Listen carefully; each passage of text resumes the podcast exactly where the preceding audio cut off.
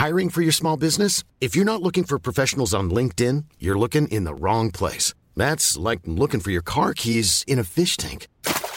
LinkedIn helps you hire professionals you can't find anywhere else, even those who aren't actively searching for a new job but might be open to the perfect role. In a given month, over 70% of LinkedIn users don't even visit other leading job sites. So start looking in the right place. With LinkedIn, you can hire professionals like a professional. Post your free job on linkedin.com slash people today. Everyone knows therapy is great for solving problems. But getting therapy has its own problems too. Like finding the right therapist, fitting into their schedule, and of course, the cost. Well, BetterHelp can solve those problems. It's totally online and built around your schedule. It's surprisingly affordable too.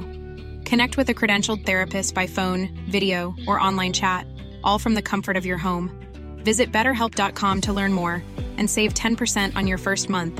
That's BetterHelp H E L P. Many of us have those stubborn pounds that seem impossible to lose, no matter how good we eat or how hard we work out. My solution is PlushCare.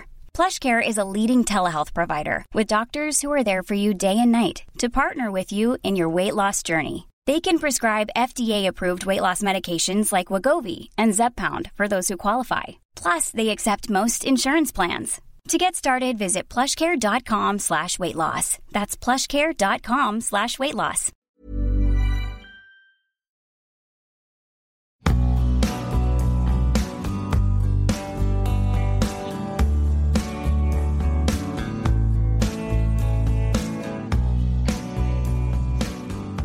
سلام شما دارید اپیزود 22 پادکست داکس رو میشنوید من هم پیمان بشردوست هستم یه آدم علاقه من به فیلم های مستند. و توی این پادکست در مورد جذابترین مستندهایی که دیدم صحبت می‌کنم.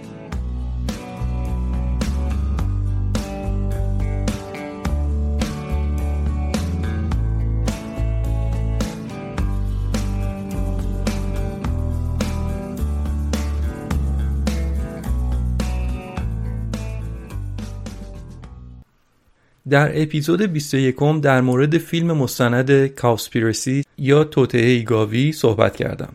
یه فیلم مستندی که در زمان خودش خیلی سر و صدا کرده بود و حرفش هم این بود که عامل اصلی آلودگی های زیست محیطی دامداری صنعتی هست و این صنعته که یک تنه یکی از بزرگترین عوامل تخریب محیط زیست و زمین هست. توصیه فیلم هم این بود که مردم باید رفتار مصرفشون رو تغییر بدن در دنیا داره گوشت زیادی مصرف میشه و باید جلوی این روند ایستاد.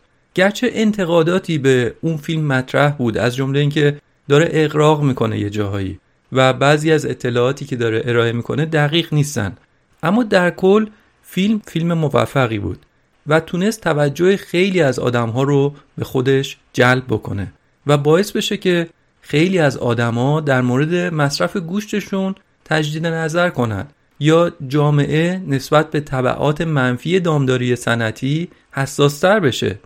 این فیلم انقدر تاثیرگذار و منبع الهام بود که در سال 2021 علی تبریزی کارگردان بریتانیایی ایرانی هم فیلم سیسپیرسی یا توطعه دریایی رو با الهام گرفتن از همون فیلم توطعه گاوی ساخته.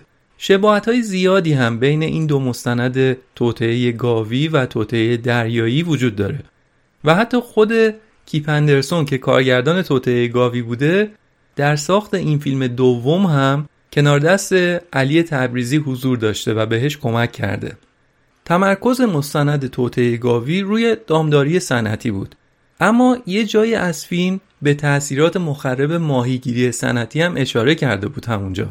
ولی گذشته بود. علی تبریزی توی این فیلم همون اشاره رو گرفته و جلو رفته. یه فیلمی ساخته در مورد تاثیرات ماهیگیری سنتی و شاید بشه گفت نتیجه ای کارش از فیلم کیپ اندرسون هم حتی پرسر صداتر بوده. و این چند ماهی همه جا صحبت از این مستند بوده. به خاطر همین شباهت هایی که این دوتا فیلم داشتن من اولش قصد داشتم که این دو مستند رو توی یه اپیزود بررسی کنم و راجبش حرف بزنم. اما دیدم واقعا حیف میشه. برای همین اینها رو در دو اپیزود آوردم. غیر از موضوع مشابه ساختار و سبک ساخت این دو فیلم هم شبیه به هم هستن. مستند توطعه دریایی هم شبیه به توطعه گاوی شروع میشه. همونطور که در توطعه گاوی کیپ اندرسون اولش در مورد خودش و فعالیت های زیست خودش حرف زده بود. اینجا هم علی تبریزی تصاویری از بچگی خودش رو در فیلم میاره و میگه که عشق و علاقش به ماهی و آبزیان و فیلم های مستند این حوزه از کودکی باهاش بوده.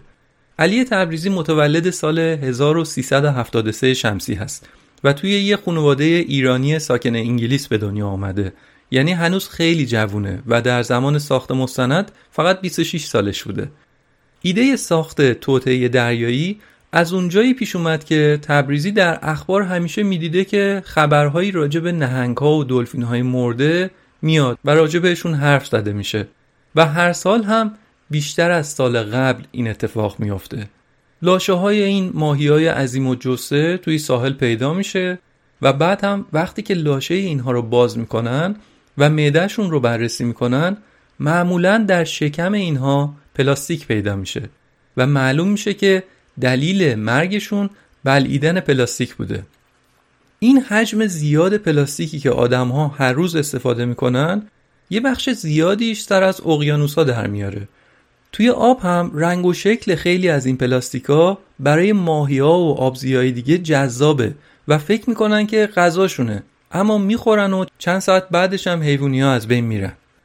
نهنگ ها خیلی ارزشمند هستن و وجودشون برای طبیعت خیلی اهمیت داره. چرا؟ الان عرض می‌کنم. هممون می‌دونیم که درختها چقدر مهم هستن. برگ درختها دیوکسید کربن هوا رو جذب می‌کنه فتوسنتز می‌کنه و اکسیژن تولید میشه. برای همینه که درختها و جنگلها برای ما آدما خیلی مهم و حیاتی هستن. مثلا توی اپیزود قبلم گفتیم جنگل های آمازون انقدر برای همه انسان ها مهم هستن که بهشون میگن ریه های زمین. اما شاید براتون جالب باشه که بدونید عین همین کاری که درختها در خشکی انجام میدن مشابهش در دریاها به طور گسترده تری انجام میشه. یه موجودات ریزی در آب دریا وجود دارن به اسم فیتوپلانکتون ها که اینها با چشمم دیده نمیشن خیلی ریزن. اما فوق العاده مهم هستن و اینها با همین جثه ریزشون در مجموع نزدیک به نصف اکسیژن کره زمین رو تولید می‌کنن. اکسیژنی که فیتوپلانکتون های موجود در اقیانوس تولید می‌کنن حتی چهار برابر بیشتر از اکسیژنی هستش که جنگل های آمازون تولید می‌کنن. خب پس خیلی عالیه ولی ربط این قضیه به نهنگ ها چیه این وسط ربط نهنگ ها اینه که این ماهی های عظیم‌الجثه مدام در حال شنا کردن در بین لایه های مختلف آب هستند. میرن در اعماق آب شنا می‌کنن. غذاشون رو در اعماق آب و بستر دریا می‌خورن که اونجا پر از مواد مغذی. بعد گلاب بروتون پیپیشون رو میان در لایه های بالاتر آب می‌کنن. جدی همین که با اون جستشون میرن و غذا رو در یه جا میل می‌کنن و مدفوع رو میرن در یه لایه دیگه تخلیه می‌کنن باعث میشه که مواد مغذی که توی آب هست فقط در بستر دریا نمونه و در نقاط مختلف آب پخش بشه. ماشاءالله هم که حیوانات با ظرفیت بالا و همچین با جنبه ای هستن مواد زیادی رو با خودشون این طرف و اون طرف پخش می‌کنن. نتیجه چی میشه؟ تعداد فیتوپلانکتونا زیاد میشه و اکسیژن بیشتری تولید میشه. تازه اهمیت نهنگ ها فقط به این نیست. بخش زیادی از بدن نهنگ ها رو کربن تشکیل میده. یعنی همینطور که اینا رشد می‌کنن و بزرگ میشن دارن منابع کربنی رو از دریا و از طبیعت جذب می‌کنن. بعدم که وقتی به طور طبیعی در آب میمیرن اون کربن بدنشون میره به بستر دریا و به گیاهان بستر دریا منتقل میشه. و اینطوریه که بخش عظیمی از کربن دنیا در اقیانوس ها ذخیره میشه. و اینجاست که اهمیت نهنگ ها معلوم میشه.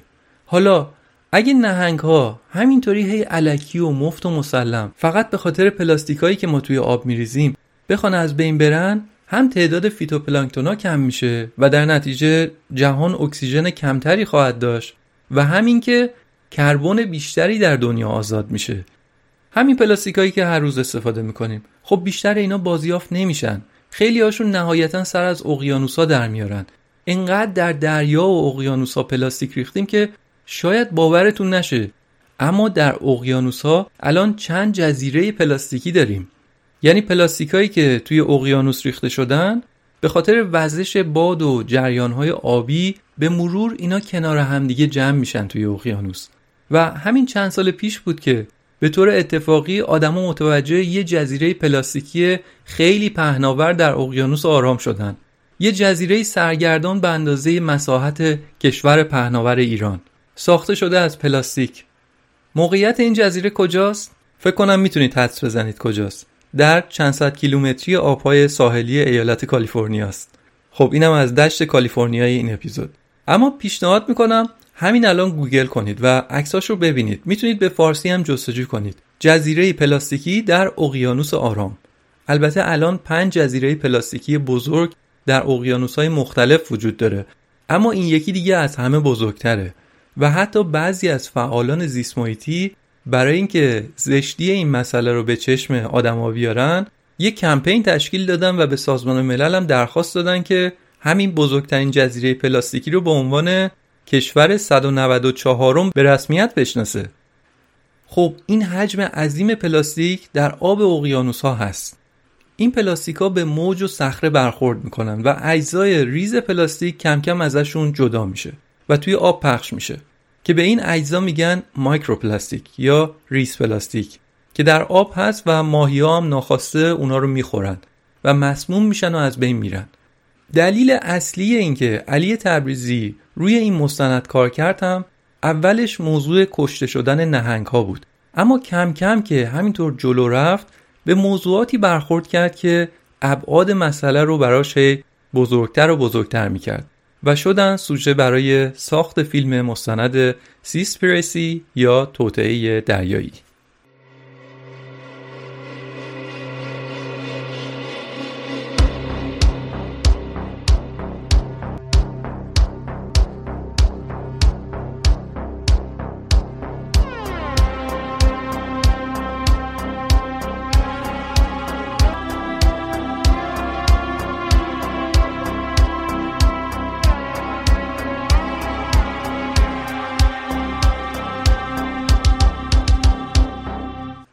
خب حالا بریم سراغ مستند. شبیه به حرفای کیپندرسون در ابتدای فیلم توطعه گاوی اینجا علی تبریزی هم اول فیلمش میگه که داشته تلاشش رو می‌کرده که جلوی آلودگی آبها رو بگیره. توی تمام سایت های حامی آبزیان عضو بوده و بهشون کمک مالی می‌کرده. از پلاستیک تا جایی که می‌شده استفاده نمی‌کرده مثلا مسواک چوبی داشته یا موقع خرید به جای استفاده از کیسه پلاستیکی خودش کیسه پارچه‌ای میبرده از اون استفاده می‌کرده یا از نی کاغذی استفاده می‌کرده جای لیوان یه بار مصرف از بطری شیشه‌ای استفاده می‌کرده و داشت در حد خودش تلاشش رو می‌کرد. اما اخبار رو که نگاه می‌کرد می‌دید هر روز اوضاع داره بدتر و بدتر میشه. در همین اوضاع برای اینکه برای نهنگ ها و دلفینا بخواد کاری بکنه اولین ایده ای که داشت این بود که بره به بندر تایجی ژاپن. اونجا صیادای ژاپنی در یه روز خاصی کشتی‌ها و قایق‌هاشون رو میفرستن توی آب و سر و صدایی رو ایجاد می‌کنن تو آب و با آرایشی که قایق‌هاشون می‌گیرن چند صد تا نهنگ و دلفین رو به سمت بندر میکشونن. بعد خوب که نهنگ ها نزدیک بندر شدن اونجاست که میریزن سرشون و نهنگ ها رو سلاخی می‌کنن. این سیادها همچین کاری رو در سکوت کامل خبری انجام میدن. هیچ خبرنگاری رو اجازه نمیدن که در اون حوالی حضور داشته باشه. خصوصا هم خبرنگارای خارجی. زیر نظرشون می‌گیرن براشون پاپوش درست می‌کنن و به یه بهونه واهی هم که شده تحویل پلیسشون میدن. خلاصه کار پرخطری بود. اما علی تبریزی با خودش فکر کرد که اگه من قصد دارم که اقیانوسا رو نجات بدم و همچین ادعای بزرگی دارم باید جیگرش هم داشته باشم. یا باید برم خطر کنم برم به ژاپن یا اینکه بمونم همینجا کنار ساحل و زباله پلاستیکی رو جمع کنم. که البته اونم کار خوبیه اما تاثیرگذاری این کجا و آن کجا. خلاصه همراه با همسرش لوسی تبریزی دو نفری آزم ژاپن شدن. اونطور که فیلم ادعا می‌کنه این دو نفر هم در مدت حضورشون زیر نظر پلیس ژاپن بودن. حالا ادعای کنترل شدن از طرف پلیس درست هست یا نه رو نمی‌دونم اما نهایتا اینها موفق شدن در نیمه شب از هتل بزنن بیرون و از فاصله دور با دوربین های مخصوص تصاویری رو از شکار دلفینا ضبط بکنن. های دلفین در شهر تایجی میگن که ما این دلفین ها رو شکار می‌کنیم که به پارک های آبی بفروشیم. اما خب بزرگوارا پارکای آبی دلفین زنده می‌خوان که توی نمایش ازشون استفاده کنن. دلفین مرده آخه به درد کی می‌خوره؟ پس چرا اینا دلفینا رو می‌کشن؟ باز اگه گوشت دلفین خوردنی بود می‌شد توجیه کرد که حتما برای گوشتش هست دیگه. اما اونم نیست.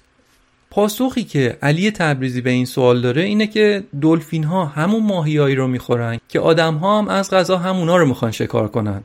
بنابراین اینها دلفین ها رو می‌کشن تا آدم ها در شکارشون رقیب دیگه ای نداشته باشن. در ژاپن یکی از پرطرفدارترین ماهیایی که سید میشه ماهی تون هست. و به خاطر سید زیادش تعدادش هم خیلی کم شده و قیمتش هم به طرز عجیبی بالاست.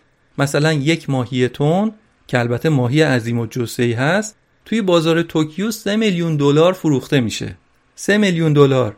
توی اپیزود رویای جیرو هم که توی ژاپن اتفاق میفته اشاره کردم به مسئله کم شدن ماهی تون و اتفاقا بعد از کمیاب شدن ماهی تون توی ژاپن بود که سراشپزای سوشی به جای ماهی تون از سالمون و ماهی های دیگه و حتی از سبزیجات استفاده کردن.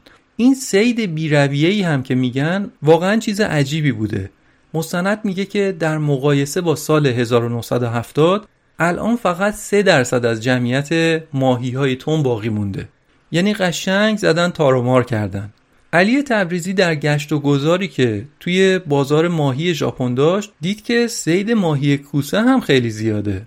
البته ماهی فروشا همون اول سریع بالای کوسه رو یعنی همون بخشی که توی دریا بالای آب قرار می‌گیره و همه متوجه حضور کوسه میشن اون رو همون اول می‌برن. گوشت کوسه البته در خود ژاپن طرفدار داره و خورده میشه. اما اون باله ها رو از ژاپن میفرستن به هنگ کنگ و چین. حالا قضیه این چیه؟ توی بعضی از کشورهای آسیایی و خصوصا چین از باله کوسه یه سوپی درست می‌کنن که خیلی هم گرون قیمته. یک کاسه سوپ باله کوسه 100 دلار پاتون آب می‌خوره. حالا مزه خوبی داره؟ نه. خاصیت ویژه‌ای داره؟ اونم نه. اما از قدیم یه سوپ اشرافی بوده و الان هم مردم فقط برای اینکه جایگاه اقتصادی خودشونو بکنن توی چشم همدیگه رو آوردن به این سوپ گرون قیمت و بی خود و بی جهت دارن باعث انقراض این ماهی ها میشن. تازه نه تنها کوسه های منطقه خودشون رو زدن داغون کردن جاهای دیگه دنیا هم دنبال باله کوسه میگردن. و این سوپ کوسه خودش شده یک business چند ده میلیون دلاری. حتی من چند تا گزارش خوندم که بعضی از سیادان ایرانی هم کوسه های خلیج فارس رو سید می‌کنن و بالش رو میفرستن به هنگ کنگ. شاید یکی فکر کنه که حالا بابا عیب نداره. چند تا کوسه سنگدل بیرم که ماهی های معصوم کوچیکتر رو می‌خورن چه اهمیتی داره؟ اساسا خیلی از مشکلات محیط زیست از همچین دیدگاهی نشد می‌گیره. یعنی همه فکر می‌کنن که اگه به یه گیاهی یا به یه جونوری آسیب وارد بشه مشکل بزرگی نیست. متوجه تاثیر دومینووارش نیستن. دومینو رو دیدیم دیگه هممون. چند تا شیر رو کنار هم دیگه میچینن. بعد یکیشون میفته روی کناری و اونم میفته روی کناریش و در نهایت همشون میفتن تأثیرات زیست محیطی هم همینطوری دومینووار هستند.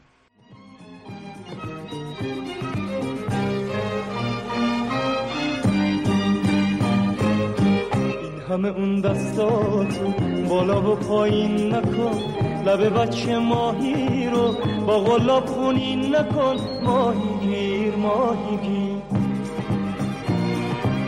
عشق این بچه ماهی توی آبا پیداست. فریاد اون توی آب یه فریاد بی صداست. بذار تا بچگی رو بذار اون پشت سر. بتونه عاشق بشه. وقتی میشه بزرگتر ماهی گیر ماهی گیر.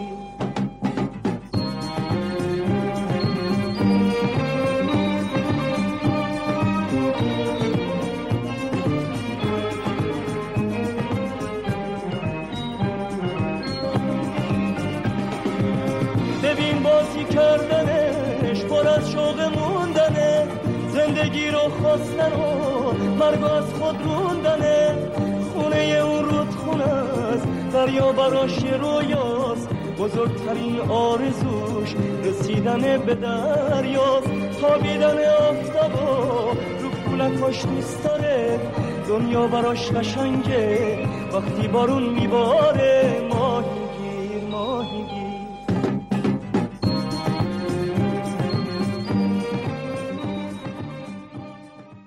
برعکس تصور بیشتر آدما کوسه ها باعث سلامت ماهیا میشن و اکوسیستم دریا رو زنده نگه میدارن. چطوری؟ یه مثال کلی می‌زنم. فرض کنید کوسه ها به طور متوسط دو متر طول داشته باشن و قاعدتا هم ماهیهایی رو می‌خورن که ازشون کوچکتر باشن. مثلا ماهیهایی رو می‌خورن که یک متر طول داشته باشن. حالا این ماهی های یک متری هم باز ماهی های کوچکتر از خودشون رو می‌خورن. مثلا ماهی های 50 سانتی متری رو می‌خورن. خب یه مثال دیگه. کوسه ها دو متری هستن ماهی های یه متری رو می‌خورن و اونها هم ماهی های 50 سانتی رو. روال طبیعی اینطوره که کوسه ها وقتی که می‌خوان ماهی های یه متری رو بخورن میرن سراغ ماهی های بیمار و فقط اونا رو می‌خورن. ماهی های یه متری هم همینطورن اونا هم میرن فقط سراغ ماهی های ضعیفتر چون شکار اونا راحت تره دیگه. اونا رو می‌خورن. قوی ترها باقی میمونن. این الگو رو در جنگل ها هم داریم. مثلا شیر اون گورخری که مریض شده رو راحت تر شکار می‌کنه. میره سراغ همون. و بقیه سالم ها زنده میمونن که هیچی دیگه گورخر بیماری هم نیست که بخواد بیماریش رو منتقل بکنه به بقیه. این روال طبیعت هست. اما وقتی که آدما میان این وسط و کوسه ها رو شکار می‌کنن چه اتفاقی میفته آدما که دیگه تر و خشک نمی‌کنن. تور رو میندازن پایین و یا علی مدد که رفتیم. کل جمعیت کوسه ها در معرض نابودی قرار می‌گیره. جمعیت کوسه ها کم میشه. بعد چه اتفاقی میفته اون ماهیای یه متری رو هم دیگه کوسه ای نیست که بخوردشون. بنابراین جمعیت ماهیای یه متری به طرز عجیبی زیاد میشه. این ماهیای یه متری هم نیاز به غذا دارن. هجوم می‌برن به ماهیای کوچکتر از خودشون همون ماهیای 50 سانتی که گفتیم. و بعد از مدتی نسل ماهیای 50 سانتی از بین میره. نتیجه چی میشه؟ یه مدت بعدترش ماهیای یه متری هم نهایتا دیگه غذایی ندارن که بخورن. اونا هم از بین میرن. مثال خیلی اکستریم و خیلی اقراقامیزی هست اما می‌خواد بگه که نبود کوسه ها باعث میشه که به مرور اون توازنی که در طبیعت و در چرخه اکوسیستم هست به هم بخوره. داریم راجع به کل اکوسیستم دریایی صحبت می‌کنیم. یعنی فقط ماهی های کوچیکتر نیستن. نبود کوسه ها باعث میشه که حتی صخره مرجانی هم کمتر بشه. چون که بقای صخره ها وابسته به حضور ماهی ها هستش. و وقتی ماهی ها نباشن یا ماهی ها کمتر بشن صخره ها هم از بین میرن. این همه میگیم کوسه ها خطرناک هستن قاتل هستن. کلا کوسه ها در سال جون کمتر از ده تا آدم رو می‌گیرن. دقت کردید؟ این همه از کوسه ها میترسیم کلهم اجمعین سالی ده تا آدم رو می‌کشن. یعنی خداییش انکبوتا بیشتر از کوسه ها آدم می‌کشن. از اون طرف ولی آدم ها هر ساعت سی هزار کوسه رو شکار می‌کنن. حالا ما آدم ها خطرناکتریم یا کوسه ها شاید این سوال الان براتون پیش بیاد که چطور ممکنه که ما این همه کوسه شکار می‌کنیم؟ ساعتی سی هزار کوسه. مسئله اینه که بیشتر از نصف این مقدار به صورت سید ناخواسته هست. بهش میگن بایکچ یا سید زمینی. با روش های غلط ماهیگیری کوسه ها همراه با بقیه ماهی توی تور قرار می‌گیرن. و اون ماهیگیرا تا بخوان اینها رو از تور جدا بکنن و باز دوباره بندازن توی آب بیشتر این ماهی از بین میرن. برای همین به این مدل زایات ماهی میگن قربانی پنهان چون هیچکس از این حجم زایه شدن ماهیا اصلا خبردار نمیشه. مثلا در سواحل فرانسه سالانه بیشتر از 6000 دلفین میاد توی تور ماهیگیرا قرار می‌گیره و از بین میره. و خیلی ها هستن که راجب کشدار دلفینا در تایجی ژاپن میشنون. اما در مورد این کیس خاص فرانسه که در خود اروپا هم هست کسی خبردار نمیشه. قربانی پنهانه. اینجا بود که علی تبریزی این سوال براش پیش اومد که اگه وضعیت ماهیگیری انقدر خرابه پس این مؤسساتی که روی شرکت های ماهیگیری نظارت می‌کنن دارن چیکار می‌کنن؟ باز خیلی شبیه به فیلم توطعه گاوی. و کاری که پیکندرسون اونجا کرده بود علی تبریزی هم شروع کرد به مکاتبه با مؤسساتی که کارشون حفاظت از منابع دریایی هست. خیلی هاشون بهش وقت مصاحبه ندادن و بعضی هاشون هم وقت دادن و مصاحبهشون به تنش کشیده شد. یه مؤسسه‌ای به اسم MSC یا شورای نظارت بر دریا. اینها یه علامتی دارن به اسم دلفین سیف یا بی خطر برای دلفین. و این علامت رو روی محصولات غذایی دریایی می‌زنن. یعنی مثلا روی کنسرو ماهی علامت دلفین سیف هست. به این معنی که وقتی که داشتن مثلا این ماهی ساردین رو سید می‌کردن آسیبی به هیچ دلفینی زده نشده. اون علامت تایید رو این شرکت میده شرکت MSC یعنی از اون سازنده کنسرو یه پولی می‌گیره که این علامت رو بهشون بده. حرف آقای علی تبریزی در کل اینه که اینجا تضاد منافع وجود داره.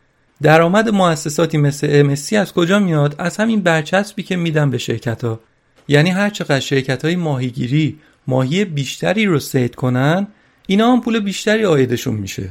برچسب بیشتری میفروشن. پس اینا هیچ وقت نمیافتن دنبال اینکه تولید ماهی کم بشه. یا نظارتاشون رو خیلی سختگیرانه تر کنن روی این شرکت ها مصاحبه تبریزی با بعضی از این مؤسسات هم جالب بود. مثلا در انسیتو جزیره زمین یکی از مدیرانش می‌گفت که کار ما اینه که تضمین می‌کنیم که شرکت های ماهیگیری موقع سیدشون آسیبی به دلفینا نمی‌زنن. بعدش علی کمی سوال پیچش کرد که مگه شما روی همه کشتی ها اصلا بازرس دارید؟ از کجا می‌تونید همچین تضمینی رو بدید؟ بعد یه دفعه اون گفت که نه ما نمی‌تونیم همچین تضمینی رو بدیم. بعد علی تبریزی گفت که خب پس چرا همچین برچسبی رو می‌دید همچین گواهی نامه رو می‌دید و میگید که این محصول دلفین سیفه.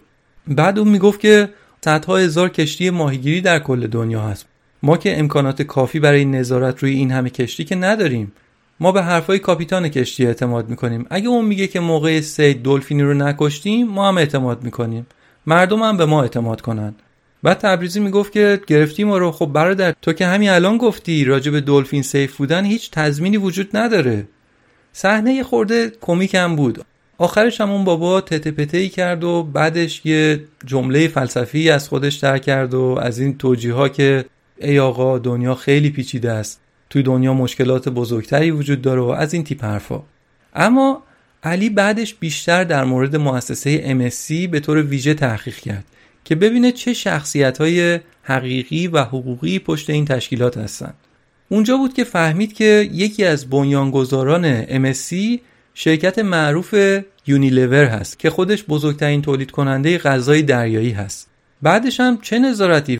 وقتی که ابزار درست نظارت وجود نداره.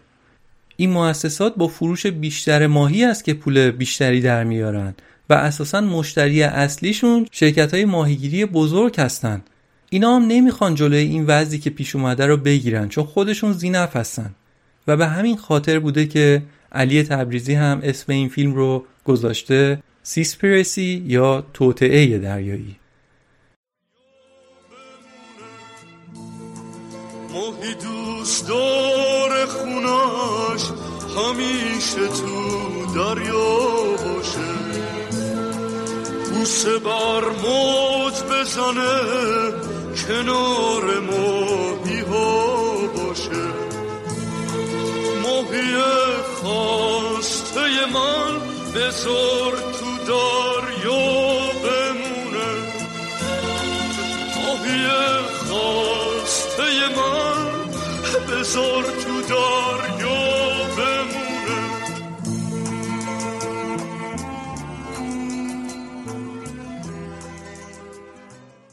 حالا باز برگردیم به مسئله زباله های داخل دریا. یادتونه گفتم که چند تا جزیره عظیم پلاستیکی شناور روی آب در اقیانوسا وجود داره؟ غیر از اونها هم در جاهای دیگه اقیانوسا زباله ها پخش شدن. یکی از اصلی ترین اقلامی که در این زباله ها هست می‌دونید چیه؟ زباله های پلاستیکی که خود شرکت های ماهیگیری بزرگ درست می‌کنن و توی دریا میریزن. و از همه مهمتر تورهای ماهیگیری. و همینطور تناب های متصل بهشون یا ریسمان هایی که توی کشتی ها هست و اونا رو خواسته یا ناخواسته در آب رها می‌کنن. یه چیزی نزدیک به نصف پلاستیکی که در این جزایر سرگردان هست تورهای ماهیگیریه. اینا هم چون اصلا ساخته شدن برای کشتن ماهیا و آبزیا خیلی خطرناکتر از زبالهای پلاستیکی دیگه هستن.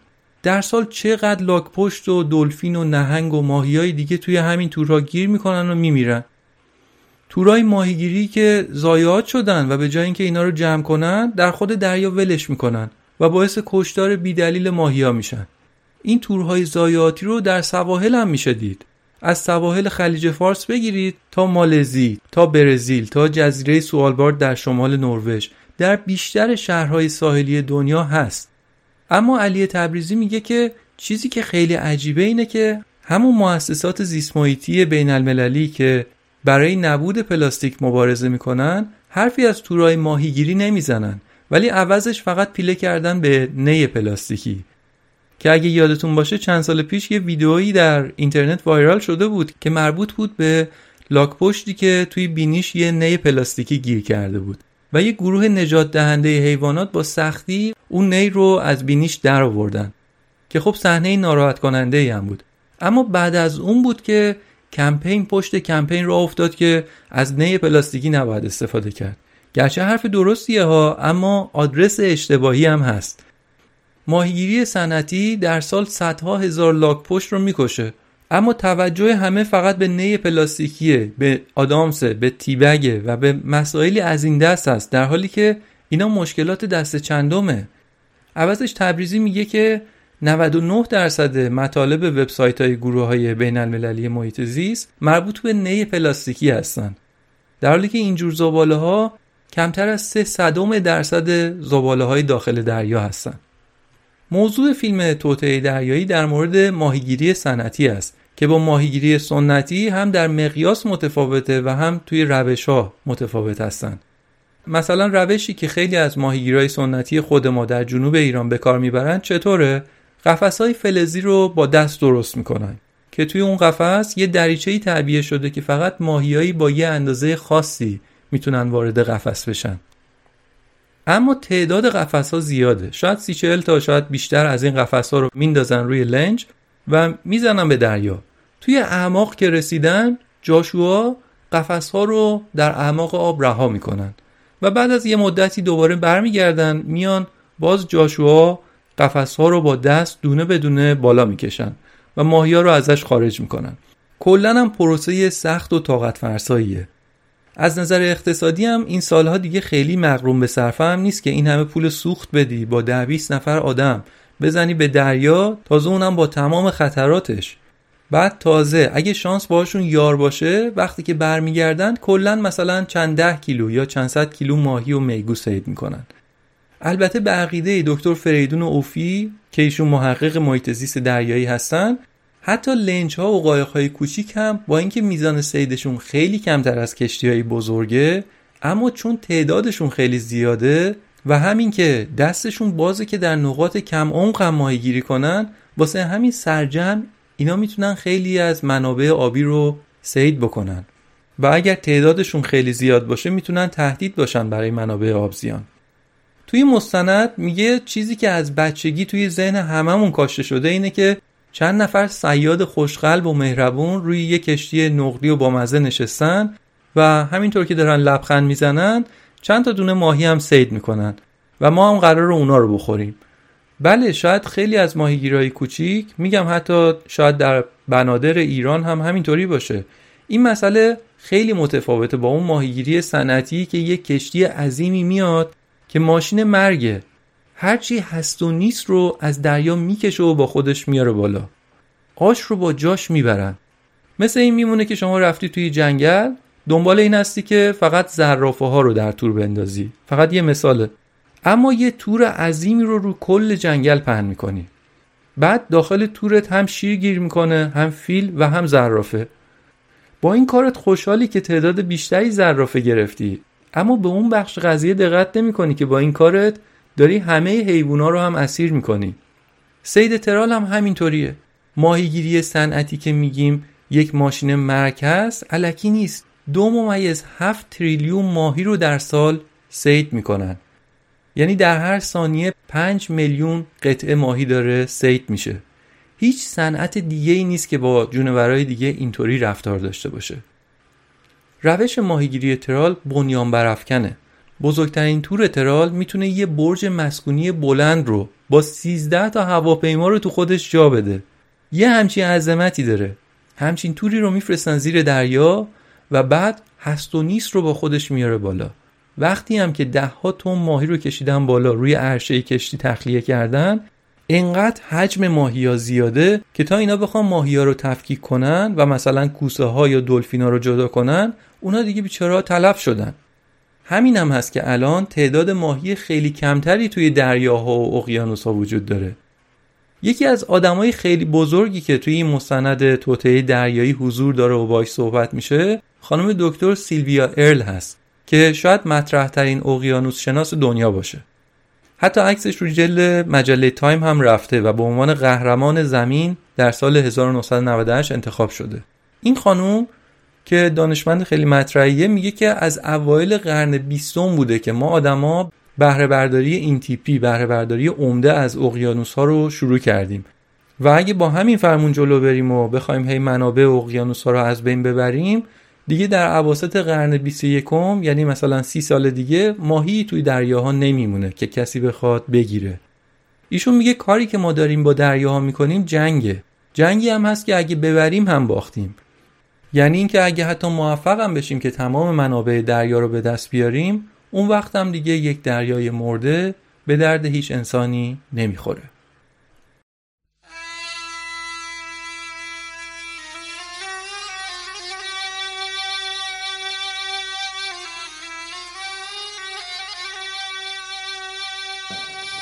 این روزاران بود.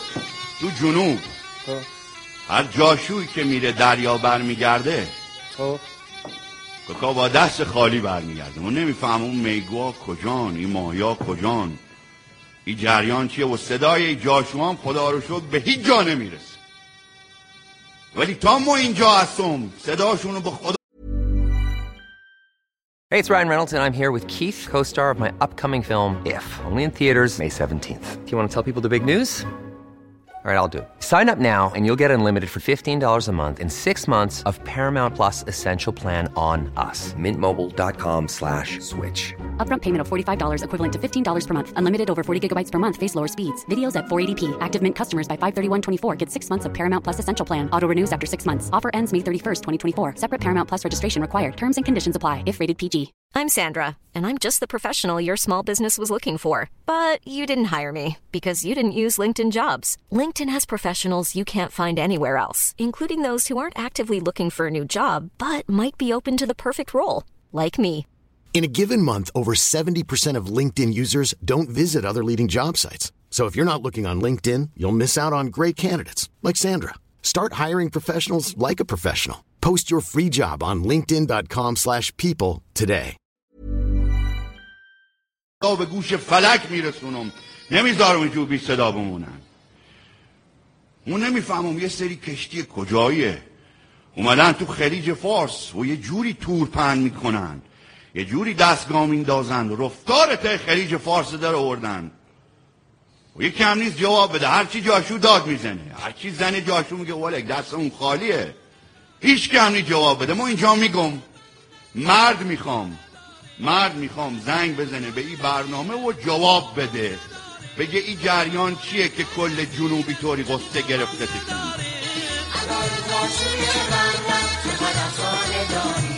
علای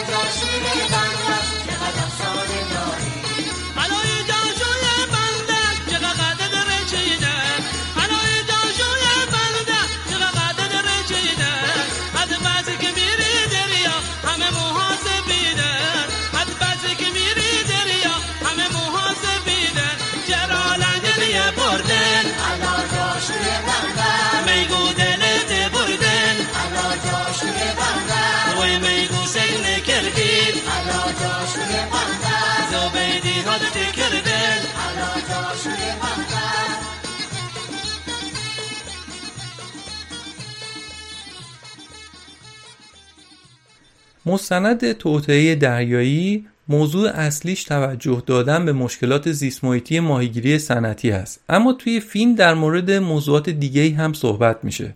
از جمله در مورد جرائم بالایی که در این صنعت وجود داره. در مورد یک گزارش هایی صحبت می‌کنه که مثلا ناظرهایی که روی کشتی های ماهیگیری بودن و تخلفات رو داشتن گزارش می‌دادن اینا رو خیلی راحت به قتل رسوندن. یا با گلوله یا هلشون دادن توی آب دریا. و بعد گفتن که به طور اتفاقی خودش افتاده توی دریا. یا مثلا گزارشاتی رو توی این مستند میگه از استفاده از نیروهای کار اجباری در کشتی های ماهیگیری در اطراف تایلند. حالا اینها فقط نمونه های جرائم و تخلفات هستند. بماند که خود کار ماهیگیری چقدر کار پرخطریه. و مستند میگه که در سال یه چیزی نزدیک به 24 هزار کارگر صنعت ماهیگیری در اثر حوادث کار کشته میشن. چون ماهیگیری کار پرخطریه. باز هم شبیه به صنعت دامداری صنعت ماهیگیری هم از طرف دولت ها حمایت میشه و شرکت های ماهیگیری سوبسید دریافت می‌کنن و اگه جمع بزنید میزان سوبسید هایی که دولت های مختلف دارن به صنعت ماهیگیری پرداخت می‌کنن میشه سالی 35 میلیارد دلار که عدد خیلی بالاییه. و سازمان ملل میگه که ما برای اینکه کلا گرسنگی رو مشکل گرسنگی رو در جهان ریشهکن کنیم مشکل حل بشه نیاز به 30 میلیارد دلار پول داریم. اما این شرکت ها دارن همچین سوبسیت های بالایی رو دریافت می‌کنن. به عنوان نمونه اتحادیه اروپا به شرکت های گردن کلفت ماهیگیری اروپایی سوبسید میدن و اونها هم میرن در غرب آفریقا اونجا ماهیگیری می‌کنن و بعد محصول رو میارن در اروپا میفروشن.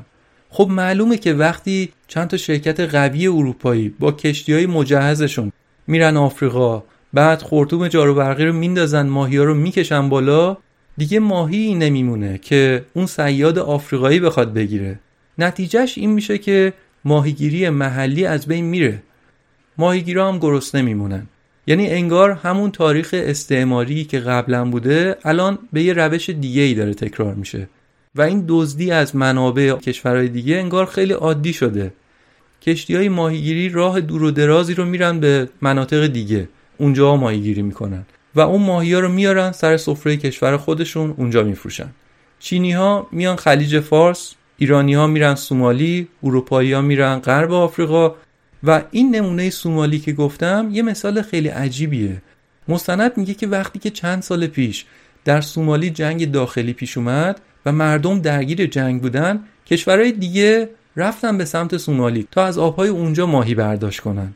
ماهیگیرای اونجا که نمی‌تونستن با کشتی های مجهز خارجی رقابت کنن. تنها چیزی که به نظرشون می‌رسید این بود که رو بیارن به دزدی دریایی. و اینطوری بود که دزدان دریایی سومالی درست شدن و اون همه مشکل برای کشتی های مختلف درست کردن. اما در کنار اون همه مؤسساتی که این فیلم در مورد اونها نقد داره یک گروهی هم هست به اسم سی شپرتس یا چوپانان دریا که توی این فیلم خیلی از کارشون تجلیل میشه. یه گروهی هستن که با کشتی و اسلحه را میفتن توی اقیانوس ها و یه دفعه سرزده از کشتی های ماهیگیری بازرسی می‌کنن. امکاناتشون هم محدوده ولی خب به حال دارن این کار رو می‌کنن. علی تبریزی هم در این مستند با تیمش میره روی یکی از کشتی های همین گروه که در آبهای لیبریا در آفریقا کشتی گشتنی می‌کرده. چند تا از معمولیت هاشون برای کنترل و بازرسی کشتی های ماهیگیری رو هم اینا بودن و فیلم برداری کردن. مثلا یه چند تا کشتی بوده نیمه شب رفتن بازرسی کردن یا مثلا وسط روز رفتن و دیدن که بله هزاران قطعه ماهی رو اینها به صورت غیرقانونی داشتن سید می‌کردن. ماهیایی هم که به صورت سید زمینی همون بایکچ می‌گرفتن رو هم میکشتن و داخل آب مینداختن و خون بود که از کنار این کشتی راه افتاده بود به داخل اقیانوس. و این سوال مطرح میشه که در یه همچین نقطه دوری از دنیا در غرب آفریقا چطور میشه کنترل داشت روی اینکه این ماهیگیرا آیا دارن با یه روش سازگار با محیط زیست ماهیگیری می‌کنن؟ البته غرب آفریقا که گفتم کشتی های اروپایی اونجا میرن. فقط هم از اروپا اونجا نیستن. یکی از همین کشتیهایی که همین سی شپرد بازرسی کرده بود یک کشتی ماهیگیری چینی بود. کشتی چینی در کجا؟ غرب آفریقا. در همون بخش از فیلم یکی از صحنه های ناراحت کننده فیلم پیش اومد. جایی بود که افرادی که در همون لیبریا سابقا ماهیگیر بودن افراد محلی همونجا با های سنتی و خیلی کوچیک مثلا شبیه به کایاک اومده بودن نزدیک شده بودن به کشتی های بزرگ ماهیگیری و با دستشون به گروه علی تبریزی و سی شپرد علامت می‌دادن. وقتی که فیلمبردار روی اینها زوم کرد دید که اینا دستشون رو میارن جلوی دهانشون و دارن نشون میدن که ما گرسنه هستیم به ما غذا بدید. این یه کار فوق العاده خطرناکی بود. توی آبهای عمیق با یه قایق کوچیک رفته بودن و تقاضای کمک می‌کردن. اگه قایقشون توی اون موچا چپه می‌شد کاری دیگه نمی‌تونستن بکنن و احتمال زیاد جونشون رو از دست می‌دادن. اما چیکار می‌تونستن بکنن؟ سالها پیش با همون قایقهای کوچیکشون اینا می‌تونستن چند تا دونه ماهی بگیرن و شکم خودشون رو سیر کنن. اما دیگه الان با این قایقهاشون که نمی‌تونن با این کشتی های عظیمی که از چین و ماچین و اروپا روانه منطقهشون شدن رقابت بکنن. تنها فکری که دارن اینه که حالا که نمی‌تونیم دزدی دریایی کنیم حداقل گدایی دریایی کنیم. در بعضی از نقاط دیگه دنیا هم یه اتفاق دیگه افتاده. وقتی که ماهیگیرای سنتی دیگه نتونستن روزیشون رو از دریا کسب بکنن رفتن وارد حیات وحش شدن. رفتن در جنگل ها بعد حیوانات وحشی رو شکار کردن و خوردن. مثلا میمون رو شکار کردن و خوردن. یا حیوانات دیگه ای که قرار نیست بشر از اونها تغذیه بکنه. و اونجا بوده که مریضی های عجیب و غریب شروع شده. مستند توطعه دریایی میگه که ویروس ابولا که چند سال پیش تعداد زیادی آدم رو به کام مرگ فرستاد همینطوری بود که به وجود اومد.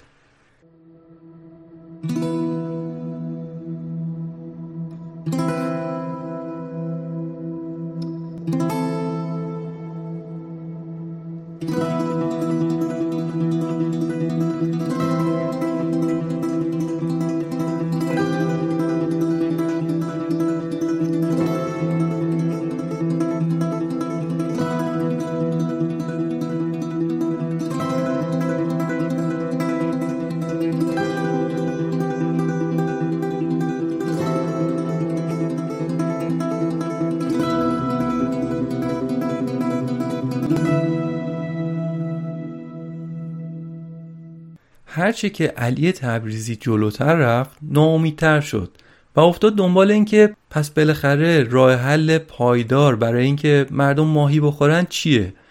در جستجو برای اینکه آیا یه راه حل درست و همه جانبه وجود داره پاسخ رو در ابتدا در مزارع پرورش ماهی پیدا کرد و جالب اینجاست که همین الان تقریبا نصف ماهی تولیدی در دنیا در همین مزارع پرورش ماهی است که تولید میشه. این روش تامین ماهی مزایای زیادی داره. مثلا دیگه سید زمینی نداره. شما فقط همون ماهی رو پرورش میدی که می‌خوای. غیر قانونی نیست. آسیب به بستر دریا نمی‌زنه. گونه های دیگر رو از بین نمی‌بره و کلی مزایای دیگه داره. در نگاه اول به نظرش رسید که این دیگه روش خوبی باید باشه. اما علی تبریزی توی فیلمش کلی ایراد هم در مورد پرورش ماهی لیست می‌کنه.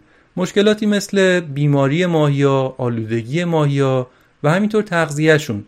مثلا یکی از نکاتی که توی مستند بهش اشاره می‌کنه اینه که ماهی سالمونی که هممون می‌خوریم به احتمال زیاد پرورشی هست دیگه. اون رنگ صورتی و نارنجیش هم که می‌بینیم کیف می‌کنیم.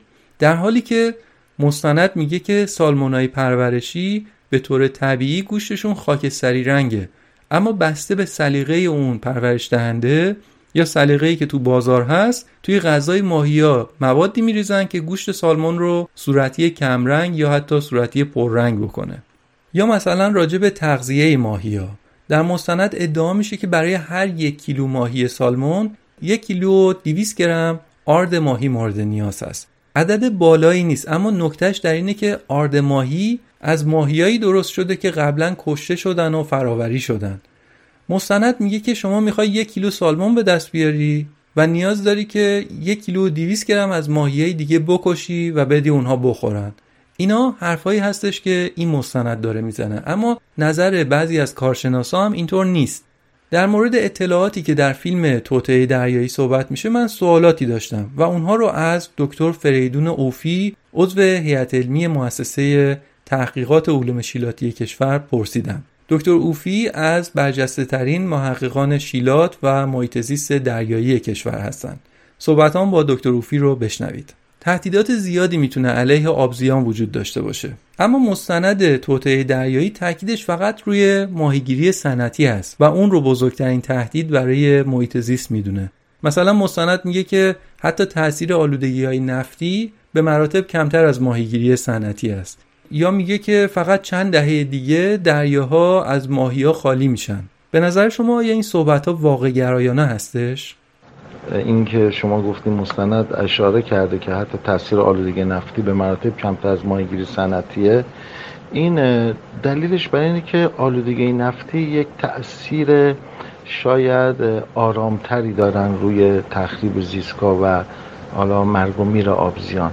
ولی ماهیگیری صنعتی در یک دوره مشخص اگر فشار روی منطقه صورت بگیره و اگه با همین روند یعنی افزایش ناوگان سیادی افزایش ناوگان شیلاتی اگه بخواد بدون مجوز توسعه پیدا کنه افزایش پیدا بکنه مطمئنا در ظاهر ما مناطق سیدگاه اصلیمون رو خالی از جمعیت ها و مثال گروه اصلی ماهیانی می‌کنیم که مورد هدف هستن برای سید و سیادی.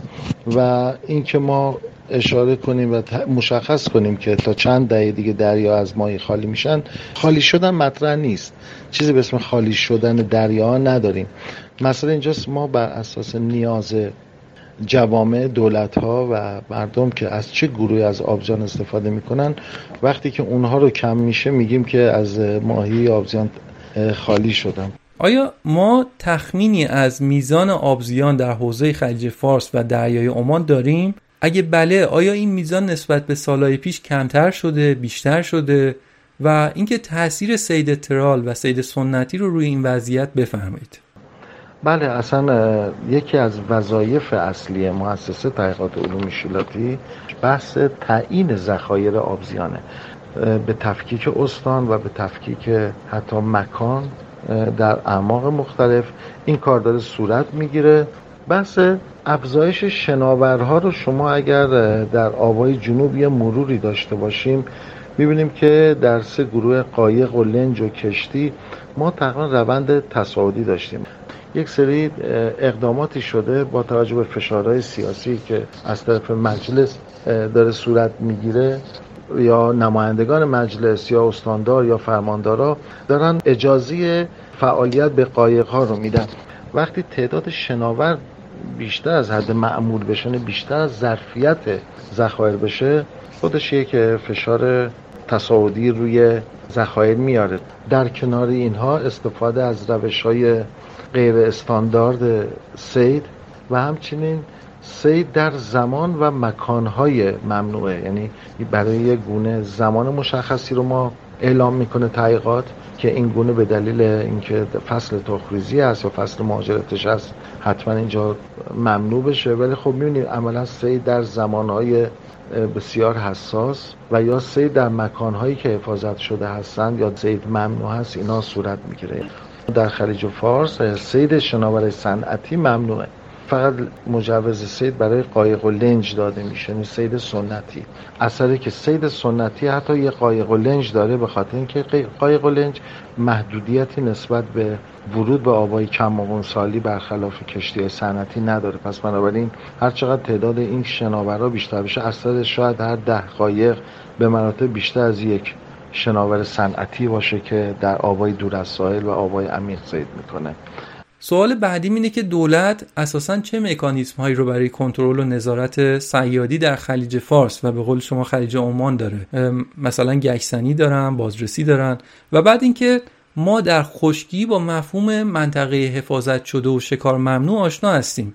آیا مشابه این مفهوم در اقیانوس ها و دریاها هم وجود داره؟ یعنی مناطقی هستش که سید در اونها ممنوع باشه؟ اصولا سه تا سازمان متولی داریم برای حفظ و حراست از دریا. این ستایی که سازمان بنادر و دریانوردی که سازمان شیلات و سازمان حفاظت محیط زیست. هر سه این سازمان ها در ساختار اداری خودشون واحدی تحت عنوان واحد نظارت بر دریا یا همون حراست و حفاظت از محیط دریایی دارن بسته به نوع فعالیت ها گشت های مشخصی دارن در استانها. بازرسی کشتی های سیادی رو انجام میدن. بازرسی قایق ها از نظر مجوز و یا اینکه اصلا در منطقه ممنوع دارن سید می‌کنن. منطقه آزاد در فصل سید خیلی سخته. همونجور که ما در سیستم خشکی هم محیطبانات کم هستن به تعداد و از اون استاندارد جهانی محیطبان کم هستند. در دریا هم به همین صورت و در دریا مشکلات خاص خودشه. یعنی گشت های دریایی هست و بایستی هزینه سوخت و نفرات اون شرایط سخت و شرایط نامساعد دریا و جوی به صلاح جابجا بشن و کنترل کنن. آره اینو ما داریم در منطقه. و حتی از این طرف هم ما در خشکی هم گفتیم مناطق حفاظت شده داریم مناطق شکار ممنوع. در دریا و منطقه ساحلی دریایی هم به همین صورت. حالا با عنوان پارک ملی دریایی یا پناهگاه حیات وحش یا طالاب بینالمللی در اطراف جزایر و بخشای ساحلی. ولی در مجموع اینها معمولا مناطق ساحلی هستند. هرچی ما به بخش مرکز اقیانوسی بریم اینا نه. مناطق حفاظت شده اصلا بی معنی خواهد بود. پس بنابراین به همین خاطری که شناورها ناوگان سیادی از کشورهای دیگه به سایر مناطق میرن برای سید در آبهای آزاد آبهای دور از ساحل.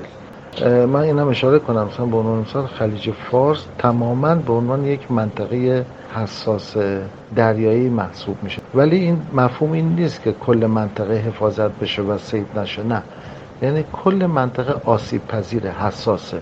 پس بنابراین دولت های پیرامون این منطقه حوزه عربی و ایران بایستی تدابیر خاص مدیریتی و حفاظتی رو برای این منطقه در بخش های خودشون در نظر بگیرند در مستند توطعه دریایی گفته میشه که غذایی که در مزارع پرورشی به ماهیا داده میشه از لاشه ماهیای دیگه تهیه میشه و میگه که این یعنی حتی برای پرورش ماهی هم نیاز به سید ماهی هست و نیاز به اینه که آبزیهای دیگه از بین برن در این مورد توضیح می‌دید آیا ماهی های پرورشی غذای جایگزین دیگه هم دارن؟ این که اشاره شده از به باقی مانده سایر ماهیان ها تحت عنوان آرد ماهی یا پودر ماهی استفاده می‌کنن این چیز طبیعیه. ولی اینطور نیست که حتما این مسئله باعث میشه ما توسعه پرورش ماهیمون منجر به افزایش سید بیشتر بشه. نه در ایران حداقل اینه که سید ماهی برای مصرف مستقیم انسانیه و اینکه ما بخوایم برای مزارع پرورش ماهی استفاده کنیم شاید از دورریز یا اون سید زمینی. ولی ما می‌تونیم چرا جایگزین داریم غذای تکمیلی داریم غذای کنسانتره داریم با ترکیبات گیاهی داریم. امکان جایگزینی وجود داره و اینکه ما بخوایم به طور مشخص بگیم پرورش ماهی جایگزین منجر به سید بیشتر میشه نه. مستند سیسپیرسی میگه که این توطعه شرکت های تولید کننده غذای دریایی بوده که مردم رو به خوردن ماهی ها تشویق می‌کنن. و الا آدما می‌تونن اصلا ماهی هم نخورن و هیچ اتفاقی نیفته. یا مثلا در فیلم ادعا میشه که به خاطر آلودگی آبها توی بدن ماهی ها مقدار زیاد جیوه و یا ریس پلاستیک وجود داره که با خوردن اون ماهی ها همه اون مواد مضر به بدن انسان هم منتقل میشه. آیا شما با این حرفها موافق هستید؟ این اصلا من این باور رو ندارم و خودم تعجب کردم که این میگه توطعه شرکت های تولید کننده غذای دریایی نه این اتفاقا اگر سید به خوبی انجام بشه سید در مناطق امن صورت بگیره با روش های استاندارد و تست های اولیه فراوری عملآوری از نظر دامپزشکی از نظر بهداشت صورت بگیره مطمئنا تضمین کننده امنیت غذایی ما می‌تونیم برنامه ریزی کنیم برای بهره برداری و برداشت از آب زیانی که کمتر بهره برداری شدن دکتر فریدون اوفی از برجسته ترین محققان کشور در زمینه اکولوژی دریایی هستند. خیلی ممنونم از ایشون که در این گفتگو شرکت کردند. ضمنا من فایل صحبت های تفصیلی دکتر اوفی رو هم بعدا در تلگرام پادکست داکس منتشر می‌کنم.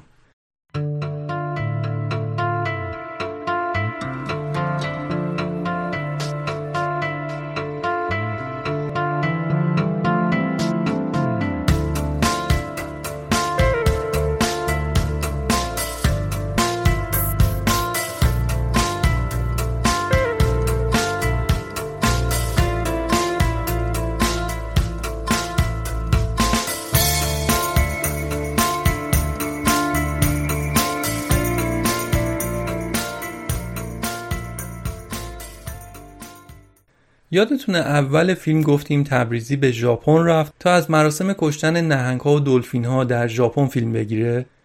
در آخر فیلم هم به جزایر فارو دانمارک رفت که اونجا هم مراسم سنتی عجیبی دارن برای کشتار و سلاخی نهنگها. و علیرغم همه سر و صدایی که این چند سالی علیه این کار بلند شده اما هنوز دارن این سنت بدوی رو ادامه میدن. شبیه به همون روش ژاپن. نهنگ ها رو با قایق موتوری کوچیک و بزرگ سمت بندر هدایت می‌کنم و بعد گروه آدمای خنجر و ساتور به دست میریزن به جون حیوونا و چاقو رو فرو می‌کنن توی بدن این جاندارهای دوست داشتنی. اگه در مورد این سنت نشنیدید همین الان صفحه گوگل رو باز کنید و جستجو کنید شکار نهنگ جزایر فارو عکساش رو ببینید. آب دریا قرمز رنگ میشه پر از خون میشه. واقعا اقراق نمی‌کنم. ساحل میشه پر از لاشه نهنگ. نهنگایی که تا یه ساعت قبلش داشتن به صورت گروهی آزاد و رها در آب شنا می‌کردن. مردم هم خوشحال از یک شکار موفق. علی تبریزی با یکی از مردم محلی هم مصاحبه می‌کنه که ببینه حرف اونا چیه. اون بابا میگه که خب من نمی‌فهمم چرا خیلی از مردم دنیا کار ما رو قضاوت می‌کنن. حالا یکی از که گیاهخواره اون به کنار. ولی کسی که شب قبلش دو تا سالمون خورده دو تا ماهی رو کشته. اون نمی‌تونه بیاد به ما بگه که چرا یه دونه نهنگ رو کشتی. در حالی که من دارم یک نهنگ یک ماهی رو می‌کشم ولی اون خودش دو تا ماهی رو کشته. و ضمن اینکه منم تا چند ماه از گوشت همین یک ماهی که کشتم استفاده می‌کنم. این هم خب نظر و توجیه ساکنین جزایر فارو هست. خیلی های دیگه هم برای کشتار بیرویه ماهی ها از یه توجیه های دیگه استفاده می‌کنن. میگن که ماهی متوجه درد نمیشن. در حالی که سیلویا ارل همون خانم دانشمند مطرح میگه که ماهی ها حس لامسه خیلی قوی دارن و حتی متوجه یه تکون کوچیک توی آب هم میشن و از همین تکون های روی آب هستش که جهت خودشون رو تصحیح می‌کنن.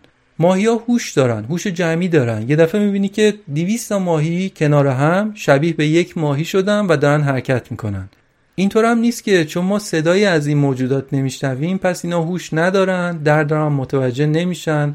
نه اینا زندگی رو متفاوت از ما تجربه می‌کنن. اما به قول سعدی که جان دارد و جان شیرین خوش است. درد رو احساس می‌کنن.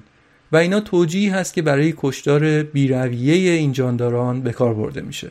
با این اصاف تبریزی نتیجه می‌گیره که بهترین کار آقا اینه که آدما اصلا قید ماهی خوردن رو بزنن و به جاش از منابع گیاهی تغذیه کنن. درست شبیه به نتیجه گیری فیلم توته گاوی که مردم رو به نخوردن گوشت توصیه می‌کرد. تبریزی هم اینجا میگه که ماهی نخورید. و بعدش هم پیش چند تا زیستشناس هم رفت و نظر اونها رو هم گرفت. اونها هم می‌گفتن که تمام مواد غذایی که در ماهی هست رو شما می‌تونید در بعضی از منابع گیاهی هم پیدا کنید. حتی اسیدای چرب و اومگا 3 رو هم می‌تونید در جلبک پیدا کنید. می‌گفتن که این ماهی نیست که اومگا 3 رو تولید می‌کنه بلکه سلول های جلبک هستن که اومگا 3 رو تولید می‌کنن. و بعد ما ماهی ها رو می‌کشیم که از گوشتشون اومگا 3 بکشیم بیرون. در حالی که جای این کار میشه از جلبک ها این روغن رو کشید بیرون. نکته دیگه ای که داشتن این بود که در بدن خیلی از ماهی ها ریس پلاستیک و جیوه وجود داره که با خوردن ماهی هر دوی اینها وارد بدن انسان میشه و آدما رو بیمار می‌کنه. با این صحبت ها در این اپیزود هم چند سوال تغذیه‌ای برای من پیش اومد و دوباره سوالاتم رو از خانم دکتر فاطمه رمزانی پرسیدم. دکتر رمزانی متخصص تغذیه و رژیم درمانی در کلیولند کلینیک آمریکا هست. صحبتام رو بشنوید. در هر دو فیلم مستند کاسپیرسی و سیسپیرسی گفته میشه که مردم خصوصا مردم آمریکا مقادیر زیادی گوشت قرمز و گوشت سفید مصرف می‌کنن. میشه بفرمایید که آدما به طور کلی چقدر مجاز به مصرف گوشت هستند و تاثیرات مصرف زیاد گوشت بر بدن رو بفرمایید؟ برای پاسخ به این سوالتون اجازه بدید که من توضیحاتم رو با حرم راهنمای غذایی شروع بکنم. حرم راهنمای غذایی در واقع توسط USDA یا دپارتمان کشاورزی آمریکا در حدود سی سال پیش ارائه شده. در این حرم غذاها رو به پنج گروه اصلی غذایی طبقه بندی می‌کنن و یک سری توصیه هایی رو برای حداقل و حداکثر دریافت روزانه به شکل بسیار متنوع از گروه های مختلف غذایی پیشنهاد می‌کنن. حالا اگر برگردیم دوباره به گوشت و جانشینانش ما در طول روز حدود دو تا سه سروینگ یا واحد روزانه بهمون توصیه میشه که از این گروه انتخاب بکنیم.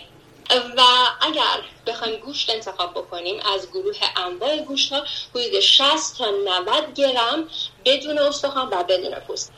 به خاطر مطالعاتی که انجام شده و مشخص شده که ارتباطی بین گوشت قرمز با یک سری از بیماری ها مثل بیماری های سرطان و بیماری های قلبی عروقی هست توصیه میشه که بیشتر از دو تا سه بار در هفته از گوشت قرمز استفاده نشه. بنابراین همونطور که مشاهده می‌کنید یک تعریف مشخص بین انواع گوشت ها وجود داره.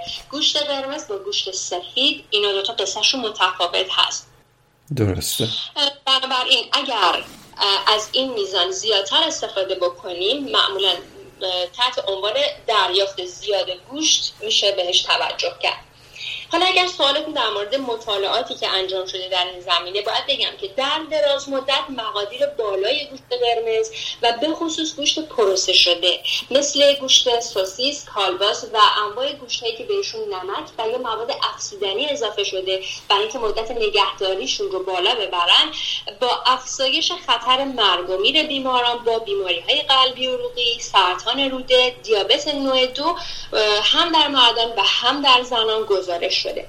این همراهی می‌تونه به خاطر افزایش کلسترول که با دریافت بالای گوشت قرمز ممکنه دریافت کلسترول بالایی داشته باشیم ممکنه به خاطر افزایش در واقع چربی های اشباع شده باشه و یا از طریق مکانیزم های دیگه ای که مربوط به گات ماکروبایوم و یا میکروب های دستگاه گوارش هست مربوط باشه. درست. اما این همراهی در مورد گوشت سفید دیده نشده و برعکس مطالعات نشون دادن که گوشت ماهی به خصوص اگر گوشت سلمون یا همون سالمون خودمون که ماهی چربی هستش استفاده بشه نه تنها اثرات بدی نداره بلکه اثرات خوبی هم برای سلامت به خصوص بیماری های قلب عروقی داره. و این می‌تونه مربوط باشه به در واقع دریافت بالای ویتامین دی و یا اومگا 3 که در واقع در این نوع ماهی ها دیده میشه.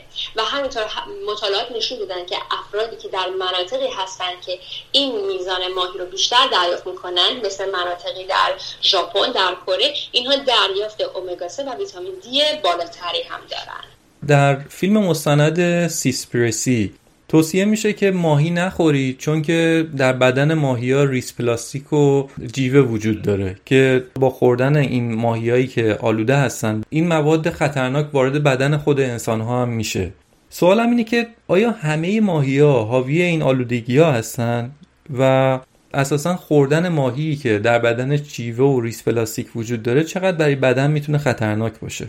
برای پاسخ به این سوال که حالا چه می‌زنی از ماهی ها داره پلاستیک هست من فکر کنم مطالعات هنوز داره انجام میشه و خیلی نمی‌تونیم بگیم که چه مقدار از ماهی ها در واقع دارای این آلودگی ها هستند. اما مطالعات نشون داده که 20 درصد در واقع آلودگی های پلاستیکی مربوط به در واقع اقیانوس ها هستند. بقیهش مربوط به یعنی حدود 80 درصدش مربوط به اقیانوس ها نیست و این می‌تونه نشون بده که حتما همه اقیانوس ها آلوده نیستن. ولی یه سری مطالعات نشون داده که اینها به شکل ناحیه‌ای متفاوتن. یعنی میزان آلودگی ها در بعضی از قسمت ها ممکنه بیشتر از قسمت های دیگه باشه. و در مورد اینکه چقدر می‌تونن به ماها آسیب بزنن مسلما اینها وارد در واقع چرخه غذایی ما میشن. امروزه ما می‌دونیم که نانوپلاستیک ها یا ریز پلاستیک ها می‌تونن توسط ماهی ها جذب بشن وارد گوشت ماهی ها بشن. و در واقع این قسمتی هستش که ما از ماهی استفاده می‌کنیم و غذای ما رو تشکیل میدن. مسلما اینا اثرات بدی روی سلامتمون دارن. اینها می‌تونن باعث inflammation یا همون التهاب تغییرات بیان ژنی استرس اکسیداتیو بشن که در واقع دلیل اصلی سرطان بیماری قلبی عروقی بیماری های التهابی روده مثل IBD بیماری های مزمن بیماری خود ایمنی و سکته بشن که متاسفانه امروز روز می‌بینیم که شیوع این بیماری ها هم در دنیا کم خیلی ممنونم از خانم دکتر رمزانی بابت وقت و نظرات ارزشمندشون.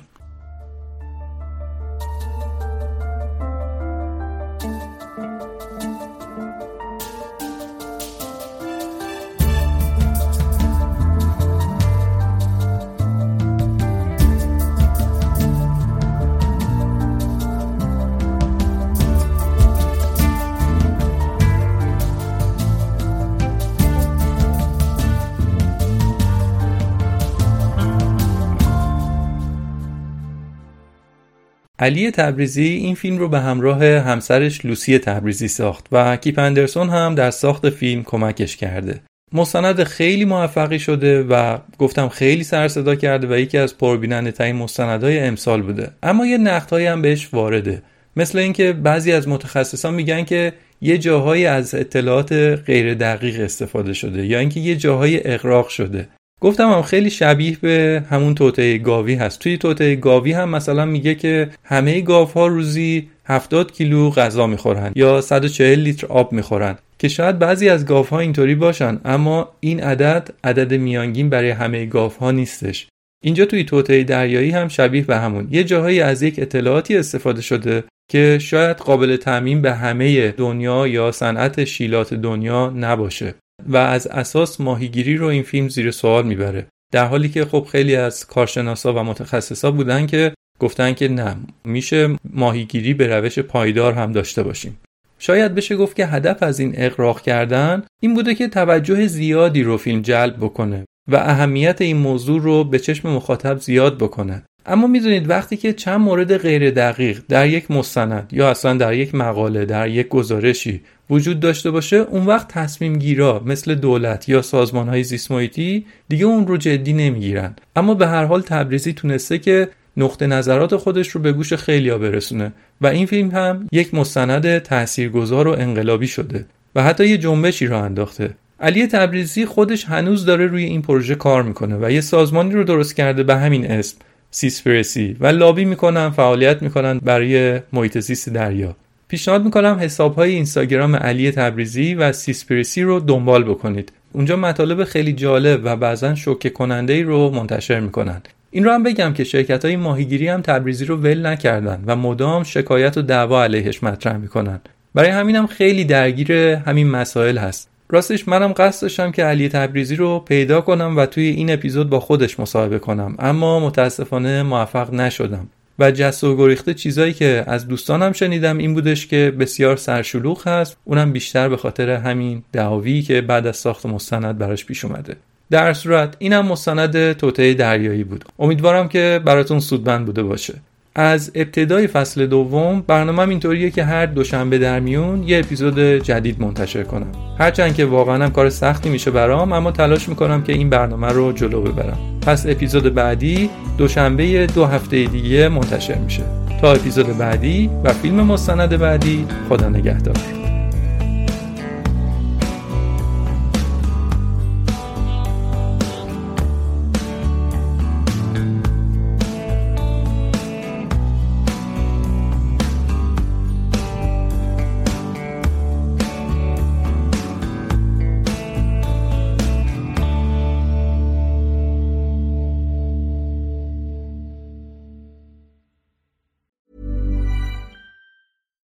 It's Paige DeSorbo from Giggly Squad. High quality fashion without the price tag. Say hello to Quince.